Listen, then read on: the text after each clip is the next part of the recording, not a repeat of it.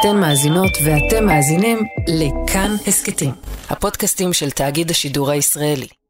זה התחיל כמו שנהוג אצלנו בבלגן. אומרים זה לא נכון, זה לא נכון, את מדברת לא נכון, חוזר הביתה. יהודי לא מגרש פליט. התחושה היא קשה מאוד, הם בלי אוכל, בלי שתייה, וזה יהיה מצב, הם, אה, יש להם שני ילדים קטנים, אנחנו ממש לא יודעים אה, מה, מה יהיה איתם. כבר הכנו את החדר של אח שלי ושהם יוכלו להתארח אצלנו ואפיתי עוגה ובאמת ציפינו לה ואז כל זה קרה פה וזה נורא. פשוט מעכבים אותם כבר חמש ומשהו שעות ואין לנו כרגע מה לעשות, גם אין, אה, לא אומרים לנו אם דרוש משהו נוסף. אחר כך מדינת ישראל הודיעה, כלומר שרת הפנים איילת שקד הודיעה, שהשערים ייסגרו אחרי הפליט החמשת אלפים. הוסכם על קביעת מכסת אירוח נוספת של 5,000 אזרחי אוקראינה שהגיעו או יגיעו לאחר פרוץ הקרבות. מי שיגיע לישראל יקבל אשרה זמנית לתקופה של שלושה חודשים. ואז שגריר אוקראינה בישראל שלף קלף שבהתחלה נשמע מאוד מפוקפק ומוזר. הוא השתעשע ברעיון לעתור לבג"ץ הישראלי נגד ישראל.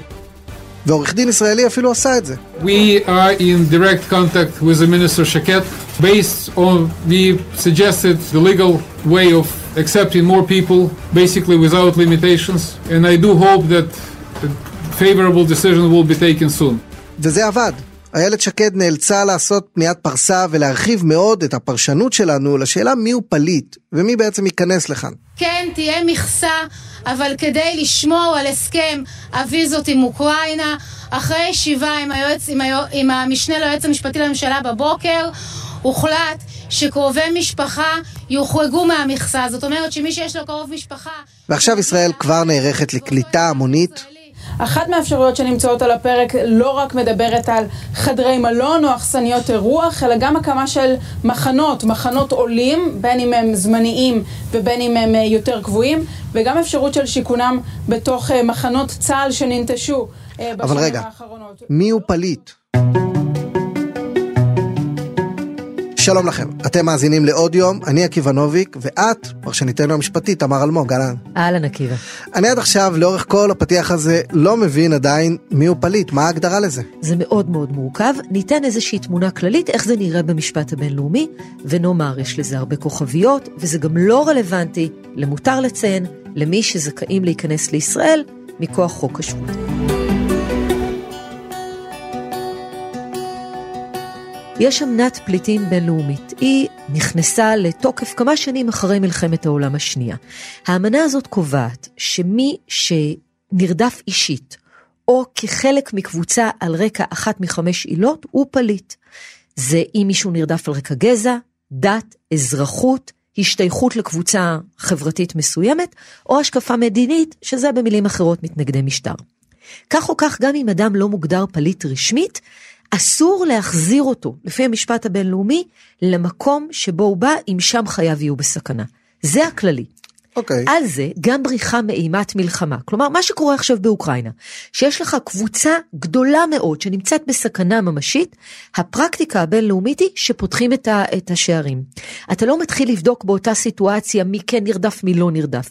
כשיש לך אוכלוסייה גדולה, שבורחת מתופת, מאש במקום מסוים, אז נותנים בתור התחלה מעין הגנה זמנית כללית. זה מאוד מאוד בגדול, וזה לא מבטיח שהאדם אחר כך יהפוך להיות פליט.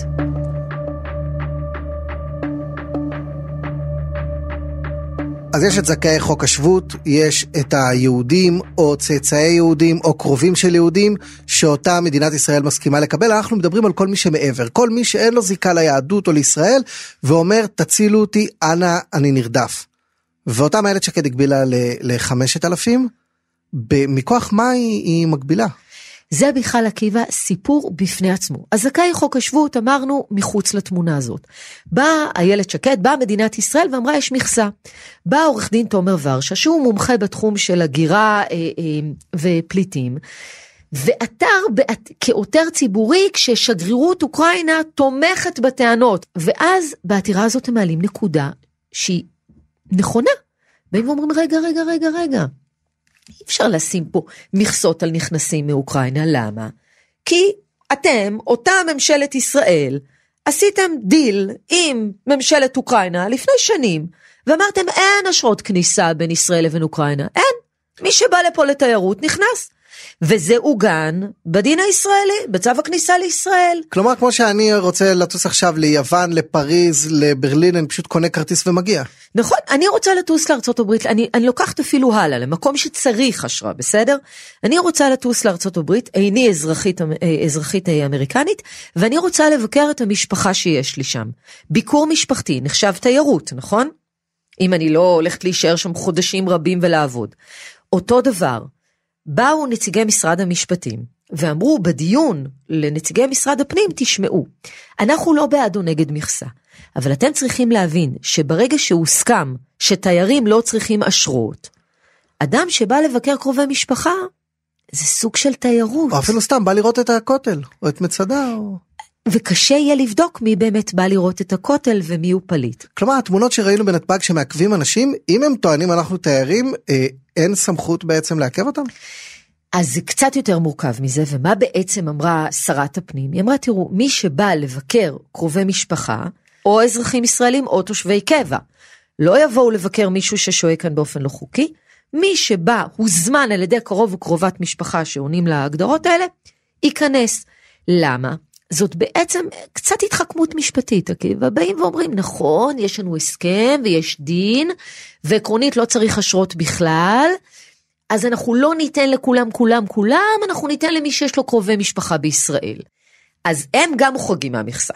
אז הורדנו זכאי שבות, הורדנו מי שבאים לבקר, אפילו כדי לנשום אוויר ולהירגע קצת מהטראומה שהם עברו ומהמלחמה האיומה, הם מחוץ למכסה.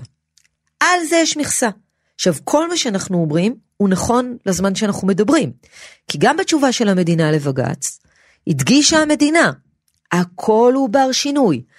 ברגע שהמכסה הזאת של 5,000 הנכנסים תתמלא, או שיעברו שבועיים, לפי המוקדם אנחנו שוקלים הכל מההתחלה. כלומר, מאוד יכול להיות שבעוד שלושה ארבעה ימים אנחנו נהיה במקום אחר לחלוטין. אז בואי נבדוק עכשיו מה קורה בעולם מבחינת פליטים, כמה פליטים יש בעולם, איך מתייחסים אליהם. נדבר עם מי שעסק בזה כל חייו בעצם, עם ארנון מנטבר, מומחה להגירה לא מוסדרת, יושב ראש המרכז להגירה בינלאומית וקליטה. שלום לך ארנון. שלום רב. אתה יודע לומר כמה אנשים כרגע בעולם מוגדרים פליטים? פליטים כ-80 מיליון. אבל מהגרים אה, הרבה יותר, כי ההגדרה של האו"ם למהגר היא מישהו שחי ב, במדינה שהוא לא נולד בה. פליט זה הגדרה הרבה יותר צרה והרבה יותר ממוקדת. איך מגדירים פליט? יש, יש הגדרה מקובלת, אפשר... אה, באמנה שאנחנו חתומים עליה, ההגדרה לפליט זה שיש איום משמעותי אה, וברור על חייו של מישהו מסיבות של דת, של גזע, אתה יכול להוסיף אתני, צבע עור ומסיבות פוליטיות. אבל זה לא סרגל אה, קשיח, תקן אותי. כלומר, מה זה נשקפת סכנה? בחיים האנושיים, ואני עסקתי הרבה בשירותים חברתיים, קשה מאוד להכניס אנשים למשבצות. לכן זה מה שאנשים לא מבינים, שהגדרה של פליט, לא כשהדברים הם ברורים ושקופים, כמו שאנחנו רואים אותם באוקראינה, כשיש אירוע אה, בצפון אתיופיה בין הטיגרינים לאמהרה, לאריתראים, לא כל כך רואים אותו, אז גם לא רואים משם פליט ויש שם פליטים. אז העניין הזה של פליטות, אתה צודק, אה, ההגדרה שלו ובעיקר היישום שלה הוא בעייתי ודורש באמת הבנה ומחקר של כל מקרה ומקרה. כשאנחנו שומעים בחדשות שיש שני מיליון, שני מיליון וחצי פליטים מאוקראינה, אנחנו יודעים לאן הם הולכים, אנחנו יודעים מה קורה איתם, יש דרך לעקוב? פליטים, כמו מהגרים, הולכים למשפחות שלהם. ברור שהמימד התרבותי-לשוני עוזר פה מאוד. אז אם אני הייתי יכול לומר ששני עקרונות יכולים לנבא לאן הם הולכים באופן מוחלט, קשה לנבא באופן מוחלט התנהגות אנושית. אבל העיקרון, וזה מה שקורה בהרבה מצבים של מלחמה ובריחה, אתה בורח למקום ששם מדברים את השפה שאתה יודע, שהתרבות, ושיש שם קבוצה גדולה שיכולה לעזור לך. אתה יודע את זה היטב עקיבא, מהגרים הולכים למשפחות שלהם. איך נוצרה הגירה יהודית לארצות הברית בתחילת המאה ה-20, סוף המאה ה-19? הלך הבחור הצעיר בן ה-20 לאמריקה, עבד שם קצת, מצא עבודה, הגיעה גם המשפחה. מאה אחוז? לא מאה אחוז. אבל אה, אלה עקרונות אוניברסליים של הרבה שנים, כך שאפשר לנבא את הדברים. ראיתי אצל ידידי יאיר רטינגר על הקיר בבית שלו מפה ענקית כתובה ביידיש של ארצות הברית מלפני איזה 150 שנה, שממש כתוב ביידיש איפה יש יהודים ואיפה כדאי להסתדר. רואה, אז אני מכוון לדעת גדולים. ואני אגיד לך עוד משהו שפחות יודעים. עשרה אחוז מהיהודים שנסעו לגולדן מדינה, לארצות הברית, חזרו לרוסיה. הרי יש סיפורים לפעמים מזוויעים של אנשים שחיו בארצות הברית וחזרו ונכחדו או במלחמת העולם הראשונה או בשואה וכולי.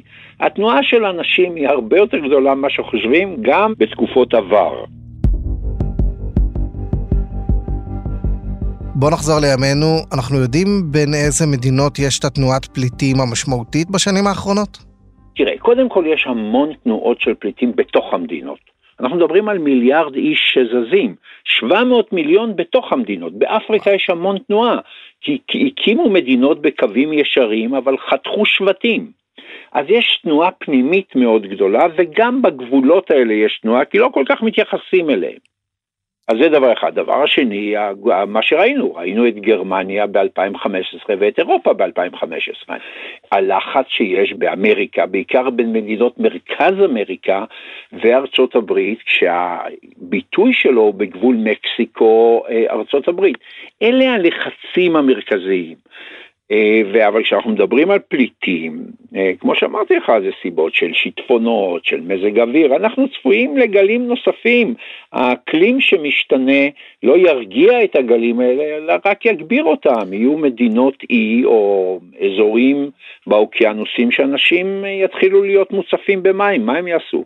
ובהקשר הזה אתה היית גם מנכ"ל ג'וינט ישראל, אבל גם אה, אחראי המחלקה לעלייה וקליטה של הסוכנות היהודית. אתה חושב שכשמדינת ישראל קולטת אה, עולים, פליטים יהודים, זה צריך להיספר במספר הכללי של הפליטים שאנחנו לא, קולטים, או להפריד? אני חושב שצריכה להיות הבחנה מאוד ברורה. חוק השבות הוא מאוד ברור, ואין לו מגבלה תקציבית כעיקרון. תמיד אמרנו את זה.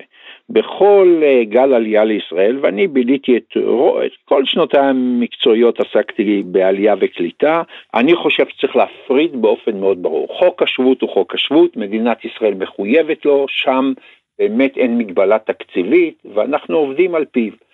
פליטים, סיפור אחר. אבל הצד ההומני וגם הצד החוקי מכוסים במדינת ישראל, זה לא שהמדינה חיה לה באיזה חלל, היא חתמה על אמנת הפליטים והיא מחויבת לזכויות הילד ותמיד ביצענו את זה וילדים שהם לא יהודים נקלטו במערכת החינוך אסור לנו לזוז מהעקרונות ההומניים האלה, ואני חושב שזה מה שציער אותי בתמונות שראינו מאוקראינה, אני חושב שעכשיו המערכת מתעשתת ומתאזנת ולא מבוהלת. אז בואו נדבר על התרחיש שבאמת פותחים את השערים לחלוטין עם מינימום מגבלות.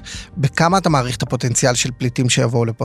קודם כל, אני אה, לא חושב שצריכים מ, מינימום מגבלות, אני מסכים איתך, אני חושב, אבל שצריכה להיות מגבלה, זאת אומרת צריך להיות מבוגר אחראי. מבחינה זאת אה, שרת הפנים אה, שכולם מבקרים אותה ואני מצטרף אליהם מהרבה בחינות בצד הרגשי, אה, אני חושב שהיא עשתה טעות, בצד של המבוגר האחראי, כל מדינה צריכה מבוגר אחראי. עכשיו, מאיפה צריכים להביא את הדוגמאות? מהמדינות הדמוקרטיות, ממערב אירופה ומקנדה. מה, הם פותחים לכולם? לא פותחים לכולם, יש עקרונות מסוימים. גם ישראל צריכה לנסח את העקרונות, קשה להגיד אתה לי... אתה לא רוצה להשמיע הערכה כלשהי, האם נוצף, האם... אה, לא חושש מהצפה. האם נעבור את יכולתנו לקלוט? אין הגבלה ליכולת הקליטה, זה אמרנו כבר לנציב הבריטי ב-1935. השאלה היא לא הגבלת יכולת הקליטה. תראה את סינגפור, היא קולטת, הונג קונג, מה, זה סיפור.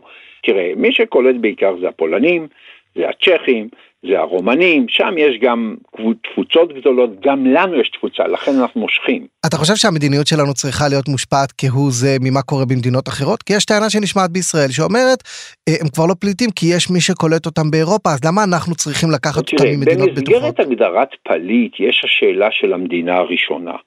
כמה זמן שהוא שהה במדינה הראשונה ואז הוא עבר למדינה, מי, באירופה זה כל הזמן, יש מתח כזה בין המדינות על הים התיכון, יוון, איטליה, ספרד, לבין המדינות בליבת המערכת, אה, אם המהגר מאפריקה הגיע לאיטליה, אה, כמה זמן הוא היה באיטליה כדי שאיטליה תהיה חייבת לטפל בו ולא שלחה אותו לצרפת. אני חושב שבישראל, הרי זה לא פשוט להגיע לכאן, באירופה הם עוברים את הגבול עם רכבת, עם אוטו, אני לא יודע, אפילו ברגל. אבל לכאן להגיע אתה צריך לעלות על מטוס. יש בהחלט אה, מקור, כשאתה עולה על מטוס, טיסה, אז יש איזושהי יכולת בקרה. אני חושב שהעיקרון שהתקבל עכשיו, שקרובי משפחה יכולים, והסיפור של קרובי משפחה או אנשים שמוכנים לקלוט הוא לא רק סיפור ישראלי, קנדה נוקטת בו הרבה מול פליטות. זאת אומרת, יכולנו ללמוד הרבה יותר ממה שקורה מההגירה של פליטים אה, בעולם המערבי ולהיצמד לזה בהתאמה ישראלית. למה לדעתך מדברים פה על לפתוח את השערים בפני פליטי אוקראינה אה, ולא שמענו את זה במלחמה בחבל תיגראי למשל באתיופיה? א', כי ידעו הרבה פחות, ב', כי בכל אופן אה, העניין התרבותי, לשוני, משחק, ולא, הוא פשוט חזק מאוד והוא מאוד אנושי, אני לא מצדיק אותו, אבל הוא מאוד אנושי. כן, זה עניין תרבותי בלבד. לשוני, משפחתי, תראה, תראה את פולין והונגריה שחסמו את הגבולות בגדרות כדי שמהגרים מאפגניסטן וסוריה אפילו לא יעברו, כי חלקן ידעו שהם לא רוצים הונגריה, הם רוצים גרמניה. וההתנהגות הייתה בלתי אנושית שלהם. לעומת זאת, שזה אוקראינים, שזה סך הכל אנחנו מכירים אותם, ואומה אירופאית. בלונדינים. יש אנשים אה, גוזרים קרוב לליבם, ויש בזה גם אלמנט של גזענות, אין ספק. ארנון מנטבר, תודה רבה לך על השיחה הזאת. תודה רבה לך, עקיבא. בואי נחזור, תמר אלמוג, לאוקראינים שנוחתים כאן. בוודאי אנחנו מדברים על מספר פליטים ומכסות פליטים וכולי. בדין הכי קר ויבש הם נחשבים פליטים? יש על זה אה, מחלוקת. אין ספק שמי שבורח ישירות, מאוקראינה לישראל, אפילו נניח לצורך הדיון הצר לרגע במדינה, כן, אין ברירה, אז זה, נכנסים להגדרה של פליטים. המחלוקת היא מה קורה עם אדם שברח מהמלחמה באוקראינה או בכל מקום אחר, עוצר במדינה בטוחה, לצורך העניין כרגע פולין, מולדובה וכן הלאה, ואז ממשיך לישראל. אם הוא נקלט שם, הוא כבר עבר שם איזשהו תהליך, נרשם שם, ואז מגיע לכאן. אין על זה תשובה חד משמעית, זה מאוד תלוי את מי שואלים. בגדול, אה, התפיסה היא שאדם שיש לו מדינה בטוחה והוא נמצא בה לאורך תקופה, אחר כך, אה, אם הוא ממשיך ומחפש מקום להגיע אליו אחרי תקופה, אחרי שהוא יתאקלם, הוא כבר לא יהיה פליט. כלומר, מצבי הקיצון הם ברורים, אבל כל מה שבאמצע אין עליו תשובה, וזה הפער המאוד גדול בין מציאות מאוד כואבת, מאוד קשה, הוויה של פליטות ופליטים, מול מציאות משפטית שהרבה פעמים לא עומדת בקצב של המציאות של החיים עצמם. זה קורה בהרבה מאוד תחומים, אבל כשיש לך מלחמה ואנשים בסכנה אמיתית, זה עוד יותר מורגש.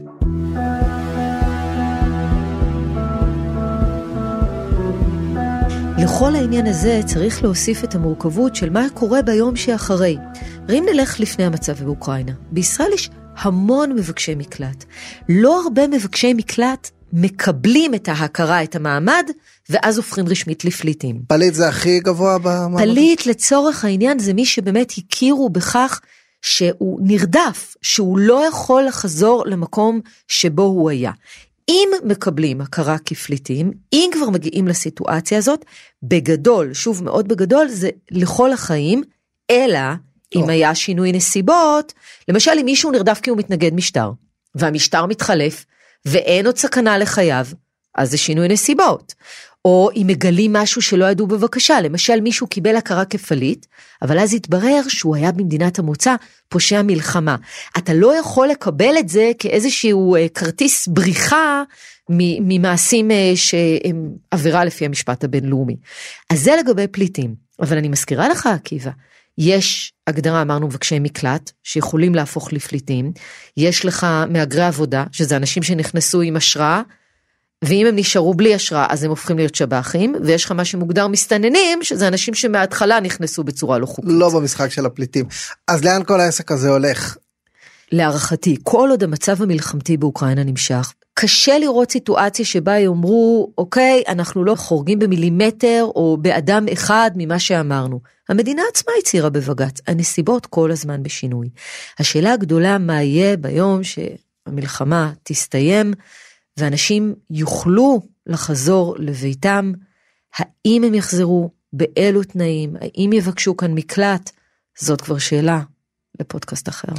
נתפלל שהיום הזה יגיע כמה שיותר מהר. אמן. תמר אלמוג, תודה רבה. תודה לך, עקיבא.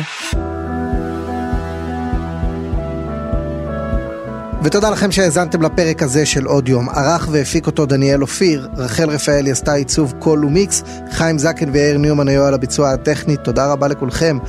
ביקורת, אה, השגות, אה, תגובות, רעיונות לפרקים הבאים, תשאירו לנו בדף של כאן הסכתים בפייסבוק, או בדפים שלי עקיבא נוביק בפייסבוק, טוויטר, אינסטגרם, מוטקה, מירק, מקושרים, מייקי. אה, חבר'ה, תודה רבה לכם, וניפגש בפרק הבא.